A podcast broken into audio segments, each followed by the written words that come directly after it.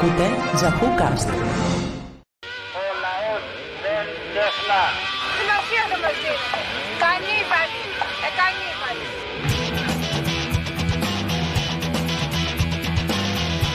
Καλημέρα, καλησπέρες a tutti. Προσπαθώ να το κάνω μία Ιταλικά, μία ε, ελληνικά, αλλά μπερδεύομαι κάθε φορά.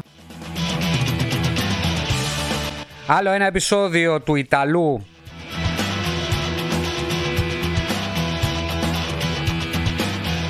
Σήμερα έχουμε πολλά θεματάκια και πρέπει να τα πω και γρήγορα γιατί θα είναι και γρήγορη η εκπομπή, έτσι. Είναι τρομερό το θέμα που έχω σήμερα, το κύριο θέμα που συνδυάζεται με τα πάντα.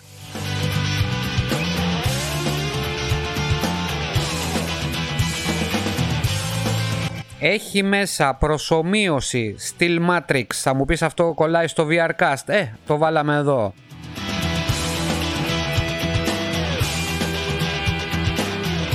Να μάθετε επιτέλους και τι είναι η λιθιότητα. Πού πηγάζει δηλαδή. Γιατί αμείς, α, να μην γελιόμαστε έχουμε γεμίσει ηλίθιους παντού.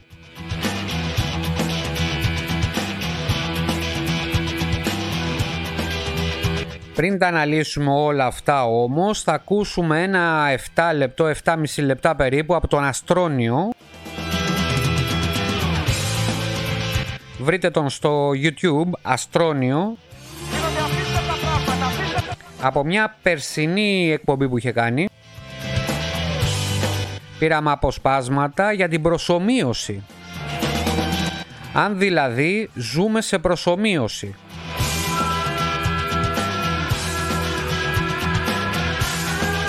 Σκεφτείτε ένα υπερόν να έχει φτιάξει ένα σύμπαν. Τι σας είπα τώρα, ε;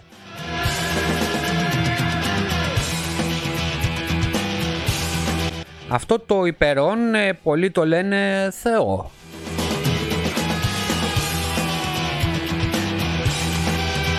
Ένας θεός που μοιάζει με παιδάκι και παίζει το παιχνίδι του, δηλαδή εμάς.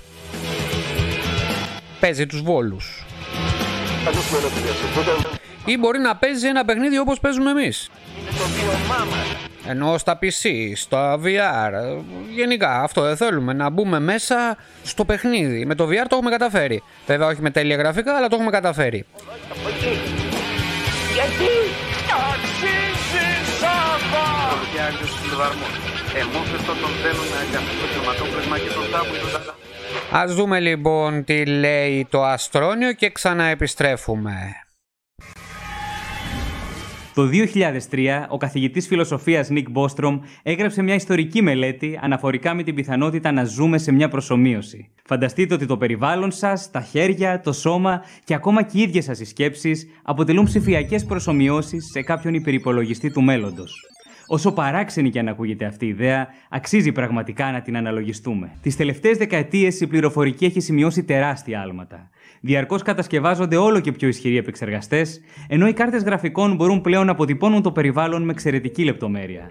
Εάν η τεχνολογική εξέλιξη δεν ανακοπεί, τότε κάποια στιγμή στο μέλλον η ανθρωπότητα θα διαθέτει πανίσχυρους υπολογιστές που θα μπορούν να τρέξουν υπερβολικά λιθοφανείς προσωμιώσεις. Θα μπορούσαν κάποιες από αυτές τις προσωμιώσεις να περιλαμβάνουν προγράμματα που σκέπτονται, όπως ο άνθρωπος. Για να συμβεί αυτό, θα πρέπει να μπορούν να αναπαραχθούν οι διεργασίες του εγκεφάλου στο επίπεδο των εγκεφαλικών συνάψεων. Στην παρούσα φάση δεν έχουμε στη διάθεσή μας ούτε αρκετά ισχυρούς υπολογιστές, ούτε το λογισμικό που απαιτείται για κάτι τέτοιο. Αρκετοί ερευνητές όμως θεωρούν ότι μέσα στις επόμενες δεκαετίες θα έχουμε την ευκαιρία να δημιουργήσουμε τεχνητή νοημοσύνη όπως αυτή που βλέπουμε στις ταινίες επιστημονικής φαντασίας. Δηλαδή μηχανές που θα σκέφτονται αυτόνομα και θα έχουν επίγνωση της ύπαρξής τους. Σύμφωνα με τον Nick Bostrom, οι μελλοντικές γενιές για να μελετήσουν την ανθρώπινη ιστορία θα μπορούν να δημιουργήσουν λεπτομερείς προσωμιώσεις των προγόνων τους. Εάν το περιβάλλον των ψηφιακών όντων συμπεριλαμβάνεται στην προσωμείωση, δηλαδή αν υπάρχουν λεπτομερείς προσωμιώσεις του εσωτερικού των δέντρων, της θάλασσας, των κόκκων της άμμου και του μικρόκοσμου, τότε αυξάνεται η αναγκαία υπολογιστική ισχύς. Αλλά για τη δημιουργία μιας ρεαλιστικής προσωμείωσης των εμπειριών ενός ανθρώπου δεν απαιτείται η πλήρης προσωμείωση του σύμπαντος. Αρκεί να δημιουργείται μια πιστική αναπαράσταση της πραγματικότητας, οποτεδήποτε οι ψηφιακοί άνθρωποι αλληλεπιδρούν με το περιβάλλον. Για παράδειγμα, δεν υπάρχει κανένας λόγος να προσωμιωθούν οι αλληλεπιδράσεις των σωματιδίων στον πυρήνα της γης, παρά μόνο το συνολικό τους αποτέλεσμα. Αντίστοιχα, κατά την παρατήρηση των μακρινών γαλαξιών, αρκεί να προσωμιωθούν μόνο τα γενικά χαρακτηριστικά τους και όχι οι συνθήκες των πλανητών τους. Εάν τύχαινε να υπάρξει κάποια ανομαλία ή ασυνέχεια στην προσωμείωση, τότε το πρόγραμμα θα μπορούσε να επιστρέψει σε μια προηγούμενη θέση που θα είχε σώσει, ώστε να συνεχίσει η ροή της προσωμείωσης από εκείνο το σημείο. Σε κάθε περίπτωση, τα ψηφιακά όντα δεν θα μπορούσαν να καταλάβουν ότι ζουν σε μια προσωμείωση. Ο Νίκ Μπόστρομ υπολόγισε τον αριθμό των πράξεων που απαιτούνται για μια πλήρη προσωμείωση της ανθρώπινης ιστορίας θεωρώντας ότι στον πλανήτη μας έχουν ζήσει περίπου 100 δισεκατομμύρια άνθρωποι για 50 χρόνια κατά μέσο όρο καθένας και με εγκεφάλους που πραγματοποιούν από 10 στη 14η μέχρι 10 στην 17η πράξη το δευτερόλεπτο, προκύπτει ότι η προσωμείωση ολόκληρης της ανθρώπινης ιστορίας απαιτεί συνολικά 10 στην 33η με 10 στην 36η πράξη. Ένας υπερυπολογιστής στο μέγεθος ενός πλανήτη θα μπορούσε να πραγματοποιεί 10 στην 42η πράξη το δευτερόλεπτο. Δηλαδή σε ένα μόνο δευτερόλεπτο θα μπορούσε να τρέξει τουλάχιστον ένα εκατομμύριο προσωμιώσεις της ανθρώπινης ιστορίας και των εμπειριών όλων των ανθρώπων που υπήρξαν ποτέ. Δεδομένου ότι δεν έχουμε κάποιον άμεσο τρόπο για να καταλάβουμε αν είμαστε βιολογικά ή ψηφιακά όντα, μπορούμε να διακρίνουμε τρία εξίσου πιθανά σενάρια. Πρώτο, οι πολιτισμοί στο σύμπαν δεν φτάνουν ποτέ σε τόσο προηγμένο επίπεδο ώστε να μπορέσουν να δημιουργήσουν προσωμιώσεις των προγόνων τους. Σε αυτή την περίπτωση υπάρχει κάποια αιτία που αναχαιτίζει την τεχνολογική εξέλιξη των πολιτισμών. Δηλαδή, είτε αυτοκαταστρέφονται, είτε είναι αδύνατο να δημιουργήσουν τεχνητή νοημοσύνη υψηλού επίπεδου. Εάν ισχύει αυτό το σενάριο, τότε η ανθρωπότητα δεν θα καταφέρει ποτέ να κατασκευάσει σκεπτόμενες μηχανές. Δεύτερο, το ποσοστό των πολιτισμών του σύμπαντος που τους ενδιαφέρει η δημιουργία προσωμιώσεων των προγόνων τους τίνει στο μηδέν. Είναι δύσκολο να φανταστούμε μια γενική αιτία που θα οδηγούσε όλους τους πολιτισμούς σε μια διαφορία για τις προσωμιώσεις. Εξάλλου, σήμερα δημιουργούμε προσωμιώσεις για τα πάντα. Για το κλίμα του πλανήτη μας, για την εξέλιξη των άστρων και των γαλαξιών, για τη διάδοση των ασθενειών και φυσικά για τις ανθρώπινες συμπεριφορές. Μάλιστα, πολλά παιχνίδια αποτελούν προσωμιώσεις της ανθρώπινης δραστηριότητας. Και πολλές φορές, όσο πιο πιστική είναι η προσωμείωση, τόσο πιο διασκεδαστικό θεωρείται το παιχνίδι. Άρα, εάν ισχύει αυτό το σενάριο, ο τρόπος σκέψης και συμπεριφοράς των μελλοντικών ανθρώπων θα είναι δραματικά διαφορετικός από τον δικό μας. Τρίτο, ζούμε σχεδόν σίγουρα σε μια προσωμείωση. Εάν τελικά είναι δυνατή η δημιουργία μηχανών που σκέφτονται, τότε οι προηγμένοι πολιτισμοί θα μπορούν να τρέξουν εκατομμύρια προσωμιώσεις της ιστορίας τους μέσα σε ελάχιστο χρόνο. Σε κάθε μια από αυτές τις προσωμιώσεις θα περιέχονται δισεκατομμύρια ψηφιακές προσωπικότητες που θα νομίζουν ότι ζουν κανονικά τη ζωή τους μέσα στον φυσικό κόσμο. Αυτό σημαίνει ότι ακόμα και αν είναι λίγοι πολιτισμοί που επιλέγουν να δημιουργήσουν προσωμιώσεις, η συντριπτική πλειοψηφία των σκεπτόμενων όντων του σύμπαντος δεν θα ανήκει σε πραγματικούς, αλλά σε προσωμιωμένους πολιτισμούς. Είναι λοιπόν πολύ πιο πιθανό να είμαστε προσωμιωμένα όντα σε κάποιον υπολογιστή παρά τα βιολογικά όντα που θα δημιουργήσουν την πρώτη προσωμείωση. Είναι η ιδέα περί προσωμείωσης μια επιστημονική υπόθεση. Εάν δεν έχουμε τρόπο να την ελέγξουμε, τότε αποτελεί απλώς μια εικασία χωρίς ιδιαίτερη επιστημονική αξία και έχει ενδιαφέρον μόνο από φιλοσοφική σκοπιά. Όμως έχουν δημοσιευτεί μελέτες που προτείνουν μεθόδους ελέγχου της υπόθεσης. Όπως είπαμε, για λόγους οικονομίας, είναι αναμενόμενο η προσωμείωση να γίνεται λεπτομερής και αναλυτική μόνο εκεί όπου απαιτείται. Για παράδειγμα, υπάρχουν σήμερα παιχνίδια για υπολογιστές, όπου ο παίκτης μπορεί να επισκεφτεί 3 εκατομμύρια διαφορετικούς πλανήτες.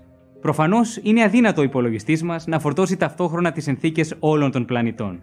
Έτσι προσωμιώνει μόνο τα χαρακτηριστικά των πλανητών που επισκέπτεται ο παίκτης.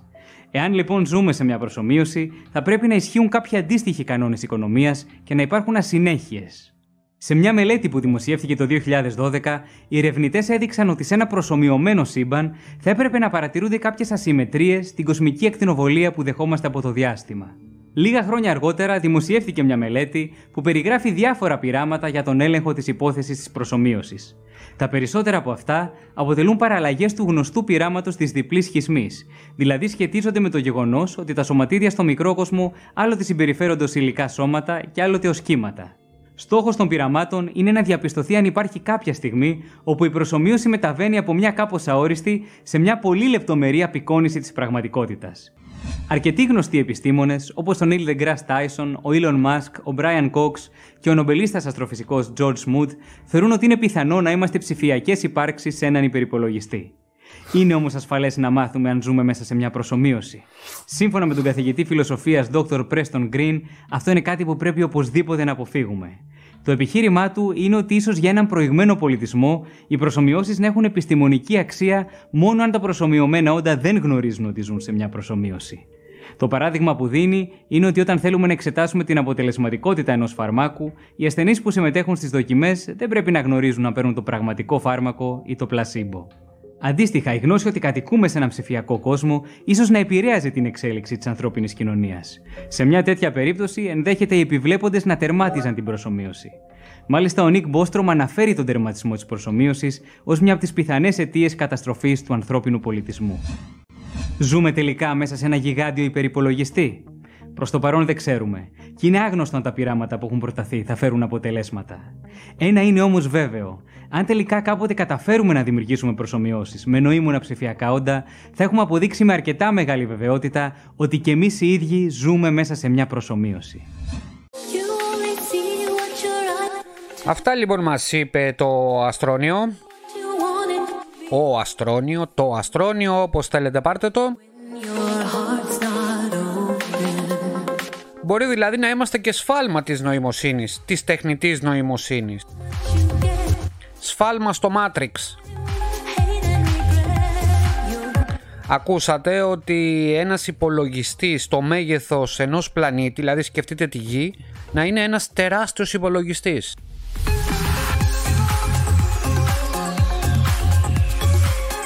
Άσε μας ρετάσω τώρα ένας ε, ολόκληρος πλανήτης υπολογιστής, γιατί όχι; Σκεφτείτε το δικό μας πλανήτη, πόσοι υπολογιστές υπάρχουν, πόσοι είναι. Εσύ πόσους έχεις στο σπίτι σου; Ας πούμε δύο μέσο όρο. Όλοι αυτοί συνδεμένοι σε ένα δίκτυο. Στο δίκτυο σε αυτό που είσαστε τώρα, στο ίντερνετ. Σκεφτείτε ένα διαφορετικό δίκτυο, νευρονικό δίκτυο και όλες οι σκέψεις σας, όλες οι εικόνες σας, όλα τα βίντεο, όλη η ζωή σας να επεξεργάζεται μια τεχνητή νοημοσύνη. Να μαθαίνει.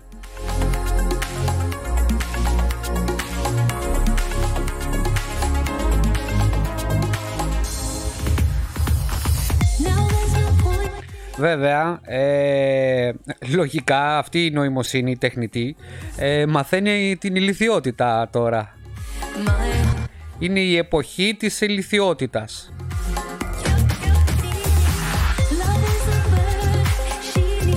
Γιατί παλιά που δεν υπήρχε το ίντερνετ όλοι αυτοί οι λύθοι που υπάρχουν και βλέπετε στα facebook, στο twitter γενικά δεν μπορούσαν να επικοινωνήσουν ο ένας με τον άλλον, ε. ε δύο-τρεις εκεί στη γειτονιά, στο καφενείο, ως εκεί. Τώρα όμως ο ένας επικοινωνεί με τον άλλον με βίντεο και ήχο.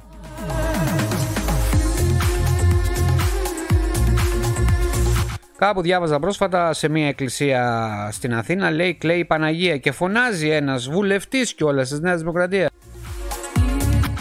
Ελάτε λέει να δείτε που κλαίει η Παναγία. Ελάτε ποιοι, οι επιστήμονες; Θα έρθουν εκεί και θα δουν ότι έχει υγρασία. Ε, και... Κλαίει η Παναγία της Ελλάδος. Μόνο για την Ελλάδα. Μόνο για την Ελλάδα. Δεν κλαίει για, ε, δεν κλαίει για, το, για το Ιράν, για το Ιράκ, δεν κλαίει για άλλη χώρα. Μόνο για την Ελλάδα, παιδιά, κλαίει η Παναγία, να το ξέρετε. Τέλος πάντων ένα καλό νέο σήμερα που, που είδα από το Ιατρικό Ερευνητικό Ινστιτούτο Χιουμανίτας και το νοσοκομείο Σαν Ραφαέλε του Μιλάνου Ανακάλυψαν λοιπόν πως υπάρχει ένα αόρατο φράγμα που προστατεύει από τον COVID-19 και τις παραλλαγές του.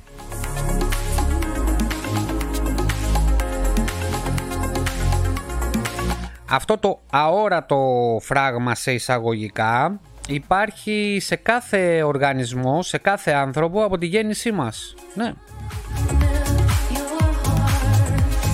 Αποδείχτηκε λοιπόν ότι οι γενετικές παραλλαγές του MBL, δεν ξέρω τι σημαίνει MBL, θα το ψάξω. σχετίζονται με τη σοβαρότητα του, του COVID-19. Αυτό το αναφέρει η ντοτορέσα Σεσίλια Γκαρλάντα. Σεσίλια Γκαρλάντα. Άρα πώς θα μιλάει τα Ιταλικά. Αναφέρει λοιπόν η Σεσίλια Γκαρλάντα ότι το θέμα αξιολόγησης σε αυτό το μόριο μπορεί να χρησιμεύσει σαν βιοδίκτη, δηλαδή σαν ε, πινέζα να το πούμε έτσι, σαν πιν για να καθοδηγήσει τις μελλοντικές ενέργειες των γιατρών απέναντι στον COVID. Αυτό είναι πάρα πολύ καλό γιατί θα μπορούμε να έχουμε στα εμβόλια λύση, μεγάλη λύση.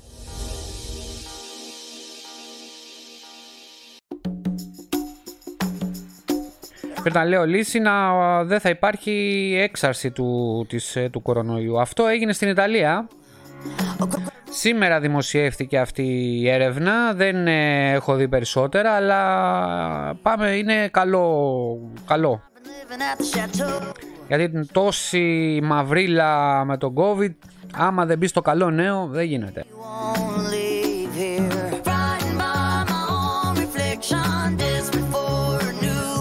Ο Ιταλός θα προσπαθήσει να σας φτιάξει το κέφι. Εντάξει, καμιά φορά μπορεί να μην έχει τα κέφια του ρε παιδί μου, αλλά τέλος πάντων.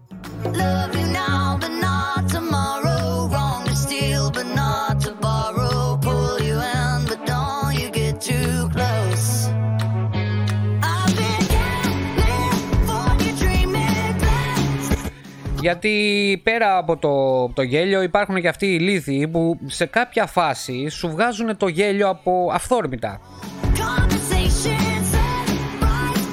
Υπάρχει ένας παραλογισμός της μάσκας που ε, αυτό βγαίνει και από τα μέσα μαζικής ενημέρωσης αλλά βγαίνει και από την κοινωνία την ίδια. Ή αν θέλετε όχι την κοινωνία σαν κοινωνία αλλά σαν κυβέρνηση δηλαδή κάθε κυβέρνηση αντί να πει από την πρώτη στιγμή όλες οι κυβερνήσεις έτσι δεν μιλάμε τώρα Ιταλία, Ελλάδα όλες οι κυβερνήσεις να πούνε πρώτον θα φορέσετε τη μάσκα όχι μάμου, θα φορέσετε τη μάσκα με έναν τρόπο απλό. Φορέστε τη μάσκα γιατί απλά θα πεθάνετε. Έτσι, όχι και από εδώ και μας το είπε με πλάγιους τρόπους δηλαδή. Από την πρώτη στιγμή έπρεπε να γίνει αυτό. Τώρα δεν έγινε, αλλά λέμε, λέμε τι έπρεπε να γίνει.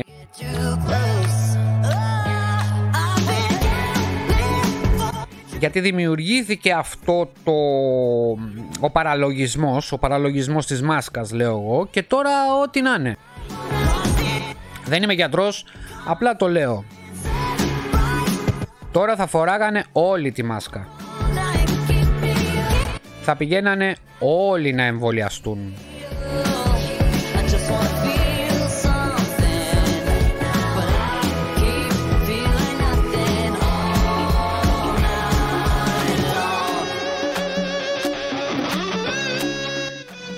Τι είναι ιός. Ε, θα προσπαθήσω να το πω απλά.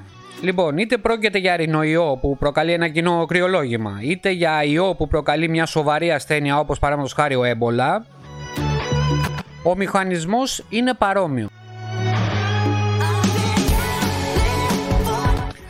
Τι είναι λοιπόν ο ιός; Ο ιός ε, μπορεί να είναι σε ένα σκύλο παράδειγμα, έτσι. Αυτό, αυτό είναι μέσα στο κύτταρο. Ο ιός βρίσκεται μέσα στο, στο, στο κύτταρο, γενετικά. Ας πούμε όταν αυτός ο ιός θέλει να πάει σε έναν, από, να κάνει jumping από το, από το σκύλο σε έναν άνθρωπο, παράδειγμα λέω τώρα, έτσι. Δίνει στο ξενιστή το μολυσμένο γενετικό υλικό του.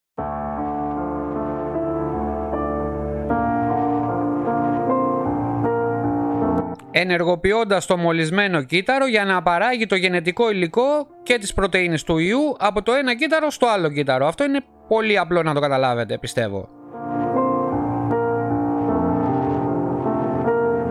Αυτοί λοιπόν οι αναπαραγμένοι νέοι ιοί ελευθερώνονται από το μολυσμένο κύτταρο και είναι έτοιμοι να προσβάλλουν άλλα κύτταρα.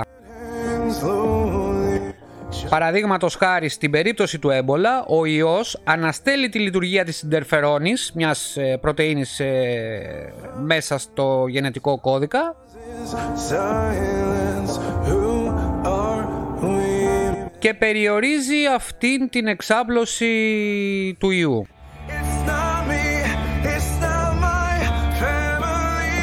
Family. Καθώς όμως ο ιός εξαπλώνεται σε όλο το σώμα, μπορεί να προκαλέσει ένα από τα πιο σοβαρά συμπτώματα του έμπολα, δηλαδή την αιμορραγία που πεθαίνουν, ε, δεν χρειάζεται.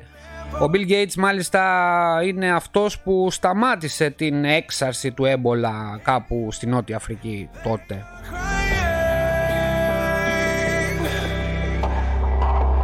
Ο ιός ο συγκεκριμένος μεταφέρεται μέσω του, μέσα από μολυσμένο αίμα, έτσι.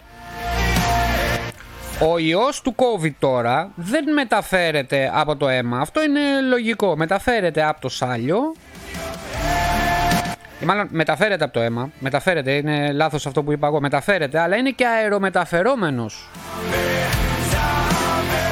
Δηλαδή ο έμπολα δεν είναι αερομεταφερόμενος, αλλά ο COVID είναι. Τι πιο λογικό λοιπόν, το πρώτο πράγμα που θα κάνεις θα είναι να κρατάς αποστάσεις, να πλένεις τα χέρια σου συνέχεια και να φοράς όχι μία, εκατό μάσκες, ίσα ίσα να αναπνές. Silence, we must Αυτό από την αρχή δεν έγινε και όλοι οι λύθοι συγκεντρωθήκανε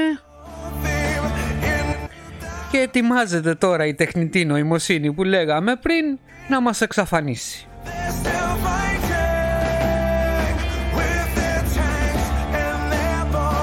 Έχοντας λοιπόν όλη αυτή τη γνώση α, για τους ανθρώπους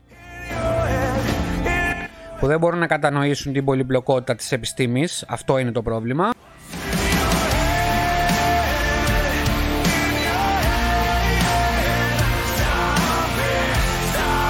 Γεμίζει το μυαλό τους, με, ο εγκέφαλός τους γίνεται ζόμπι όπως λέει και το κομμάτι από πίσω. Αρχίζουν να δημιουργούν δικές τους θεωρίες, ναι η χαζομάρα τους δηλαδή. Δηλαδή η μη κατανόηση απλών θεμάτων της επιστήμης όπως αυτό που ανέφερα παραπάνω για τους ιούς.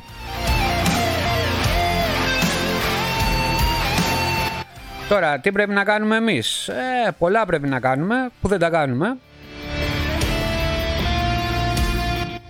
Θα πω μόνο ένα γνωμικό. Ακούστε. Για ένα λογικό και γνωστικό άνθρωπο είναι ευκολότερα να υποτάσσεται στους ηλίθιους παρά να τους κυβερνά. In your head, Και αν το σκεφτείτε, αυτό γίνεται στην εποχή που ζούμε τώρα.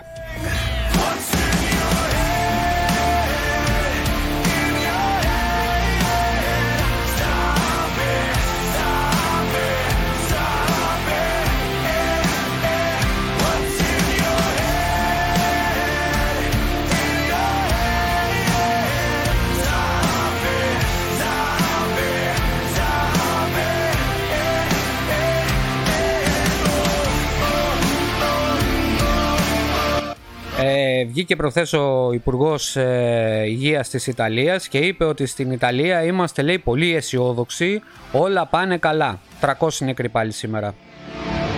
Και αυτό ένα μήνα γίνεται. 300 νεκροί στην Ιταλία συνολικά καθημερινά. Αυτό είναι το αισιόδοξο στους 66 εκατομμύρια Ιταλούς.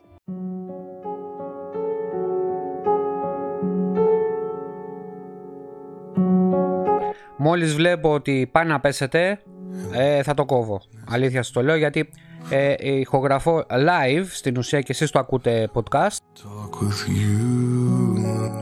Αλλά όταν βλέπω ότι πέφτετε θα το γυρνάω αλλού. Λοιπόν, δύο νέες στήλες θα έχει το Ιταλός. Θα είναι, η- θα λέγεται η στήλη, θα έχει δύο στήλες ακόμα. Η ταινία του επεισοδίου, του podcast δηλαδή, και η σειρά του επεισοδίου. Κάθε τέλος, μόλις τελειώνουμε δηλαδή, θα πέφτουν αυτά τα, αυτές οι δύο στήλες. Θα σας προτείνουμε δηλαδή μία ταινία και μία σειρά για να δείτε. Θα αναλύουμε όμως και την ταινία και τη σειρά. Επίσης, για τέλος, θα βάζουμε ένα ελληνικό γαμάτο κομμάτι. Ροκ κυρίως. Δεν ξέρω, μπορεί να είναι και hip hop, μπορεί να είναι και, μπορεί να είναι και ξένο, ανάλογα. Neath the halo of a streetlamp. Λοιπόν, θα ξεκινήσουμε με τη σειρά ε, που σας προτείνουμε για σήμερα. Where Θα μου πείτε, μ, είναι λίγο πιπεράτη. Ναι, ναι, ναι, ναι. Όταν λέω πιπεράτη, μην φανταστείτε καμιά τσόντα, έτσι. Πιπεράτη. Θυμάστε παλιά την Πάμελα Άντερσον με τον Τόμι Λί που είχε διαρρεύσει και καλά το βίντεο με το με τη- η βίντεο σεξ ταινία που είχαν κάνει. People talking without speaking. Είχε διαρρεύσει και καλά. Λοιπόν, τώρα αυτό το κάνανε δραματική μίνι σειρά. Για τα λεφτά. Εγώ το έχω πει άμα ήμουν γυναίκα θα ήμουν η μεγαλύτερη πουτάνα του πλανήτη. Παιδιά, θα είχα πολλά λεφτά. Disturb the sound of silence. Όχι ότι θέλω να γίνω γυναίκα έτσι, μη, δεν είμαι γκέι.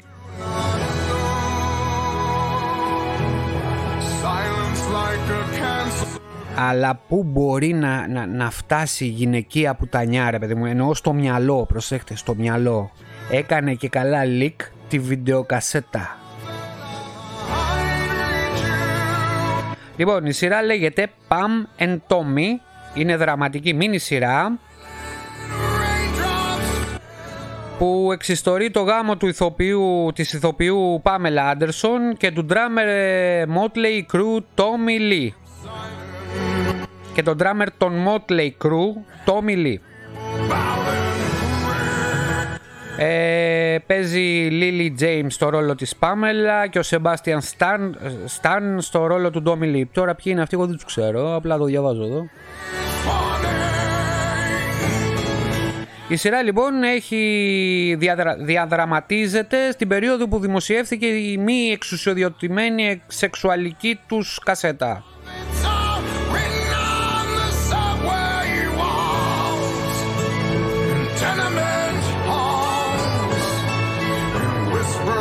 Έχει καλές κριτικές, έχει πάρει 7,6 στο IMDb από ό,τι βλέπω, είναι πάρα πολύ καλή. Εγώ προσωπικά δεν την έχω δει, απλά σας την προτείνω γιατί είναι καινούρια. Silence. Βέβαια θα σας προτείνω και αυτές που έχω δει και θα λέω και την άποψή μου, έτσι να... Να το ξεκαθαρίσουμε αυτό, μην νομίζετε. Τώρα απλά την είδα, θα, την έβαλα στη, στη λίστα μου να τη δω και θα σας πω κιόλας.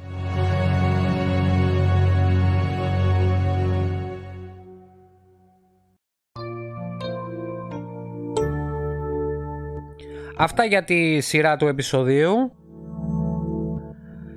Πάμε στην ταινία που προτείνουμε, στην ταινία του επεισοδίου που προτείνουμε. Μπορείτε να φανταστείτε, σύμφωνα με αυτά που ακούσατε σήμερα, μπορείτε να φανταστείτε ποια είναι. animation. The story unfolds what the wise men have told you. Λοιπόν, η ταινία του επεισοδίου για σήμερα είναι ταραν ταραν ταραν Don't Look Up. Should go by the plan. Η ταινία αυτή έκανε παταγό για ένα λόγο. Γιατί; Ε, π- ε, ποιο είναι το σενάριο, έτσι θα το πω γρήγορα, δεν θέλω να σας κάνω spoiler, έτσι. Έρχεται ένας κομίτης στη γη Of love. Και το παίρνει χαμπάρι ένας επιστήμονας. Το λέει σε κάποιους άλλους και αυτοί οι επιστήμονες τέλος πάντων And the giving βγαίνουν στα κανάλια και λένε παιδιά έρχεται επιστή, ε, έρχε, ε, ε, επιστή, έρχεται κομίτης θα πεθάνουμε όλοι and it burns like a flame. και αρχίζει ένα αλαλούμ That I claim. So what is my life if I don't believe?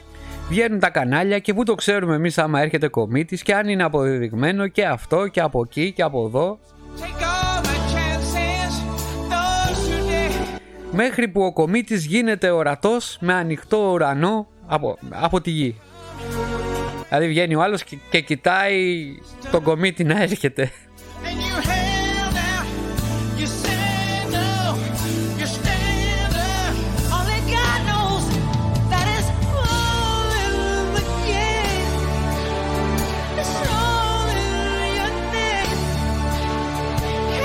Δηλαδή στην ουσία αυτό που γίνεται τώρα. Αυτό που γίνεται τώρα, παιδιά. Δεν υπάρχει κορονοϊός.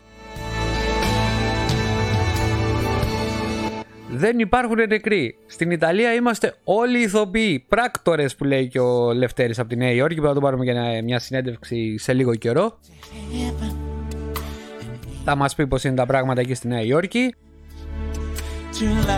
Και από άποψη υγείας και άποψη, από άποψη τεχνολογίας και λοιπά και λοιπά. Θα τα ακούσετε όλα αυτά. Ο Λευτέρης είναι γαμώτα άτομα.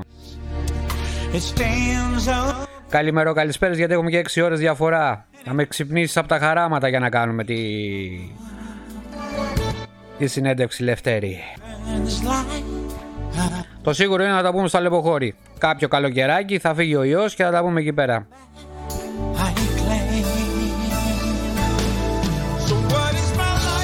Έτσι που λέτε λοιπόν με την ταινία Don't Look Up να τη δείτε γιατί θα καταλάβετε πάρα πολλά.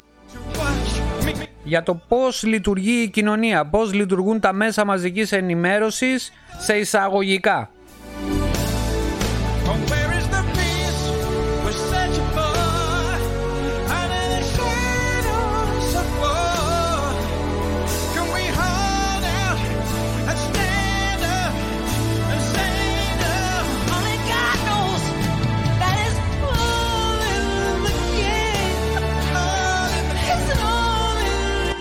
Όλα είναι στο παιχνίδι, παιδιά. Όλα είναι στο παιχνίδι. Αυτό ε, λέει και ο Μάικλ Τζάξον, γιατί ο Μάικλ Τζάξον είναι αυτό, δεν το έχετε ακούσει. Το κομμάτι αυτό είναι πολύ ιδιαίτερο. Δεν το θυμάμαι τον άλλο τραγουδιστή. Είναι μεγάλος τραγουδιστής στην Αμερική.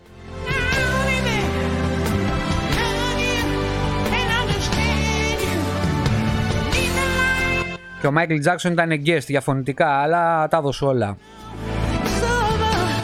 Μια μέρα θα κάνουμε και ένα αφιέρωμα στο Μάικλ Τζάξον γιατί αυτός δεν ήταν ε, άνθρωπος. Αυτός ήταν ε, θεός της σκηνής.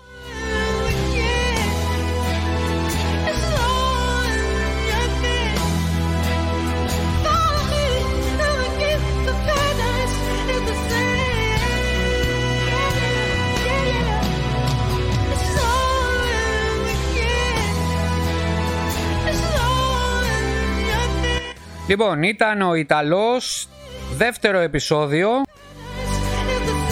Όσο γίνεται, όσο περνάει ο χρόνος θα γινόμαστε και καλύτεροι με συνεντεύξεις, με έρευνα, με γέλιο, με πολλά πράγματα.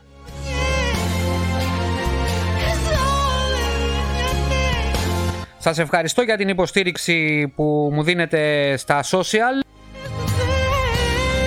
Θα μας βρείτε στο Spotify, στο Apple Podcast και ένα καινούριο domain, subdomain που ανοίξαμε italos.jahu.gr Μέχρι την άλλη φορά, καλά να περνάτε.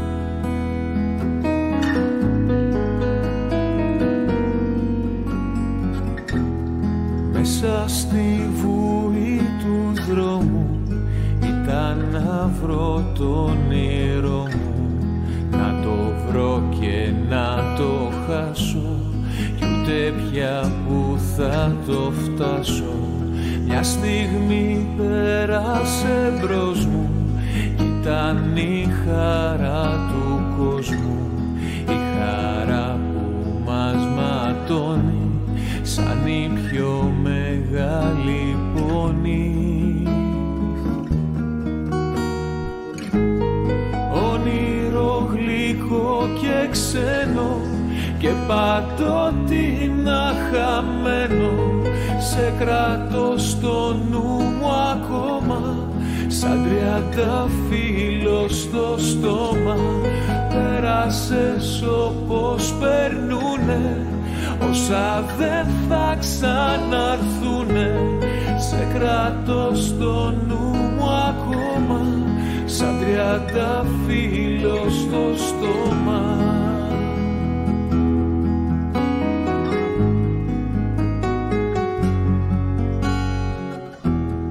Πέρασε όπως περνούνε Όσα δεν θα ξαναρθούνε Πουλιά που έχουν φτερουγήσει Σύννεφα μέσα στη δύση Κι αφήσε το πέρασμα του Πέρασμα ζωής θανάτου. Στην καρδιά μου σας φραγίδα Μια πεθαμένη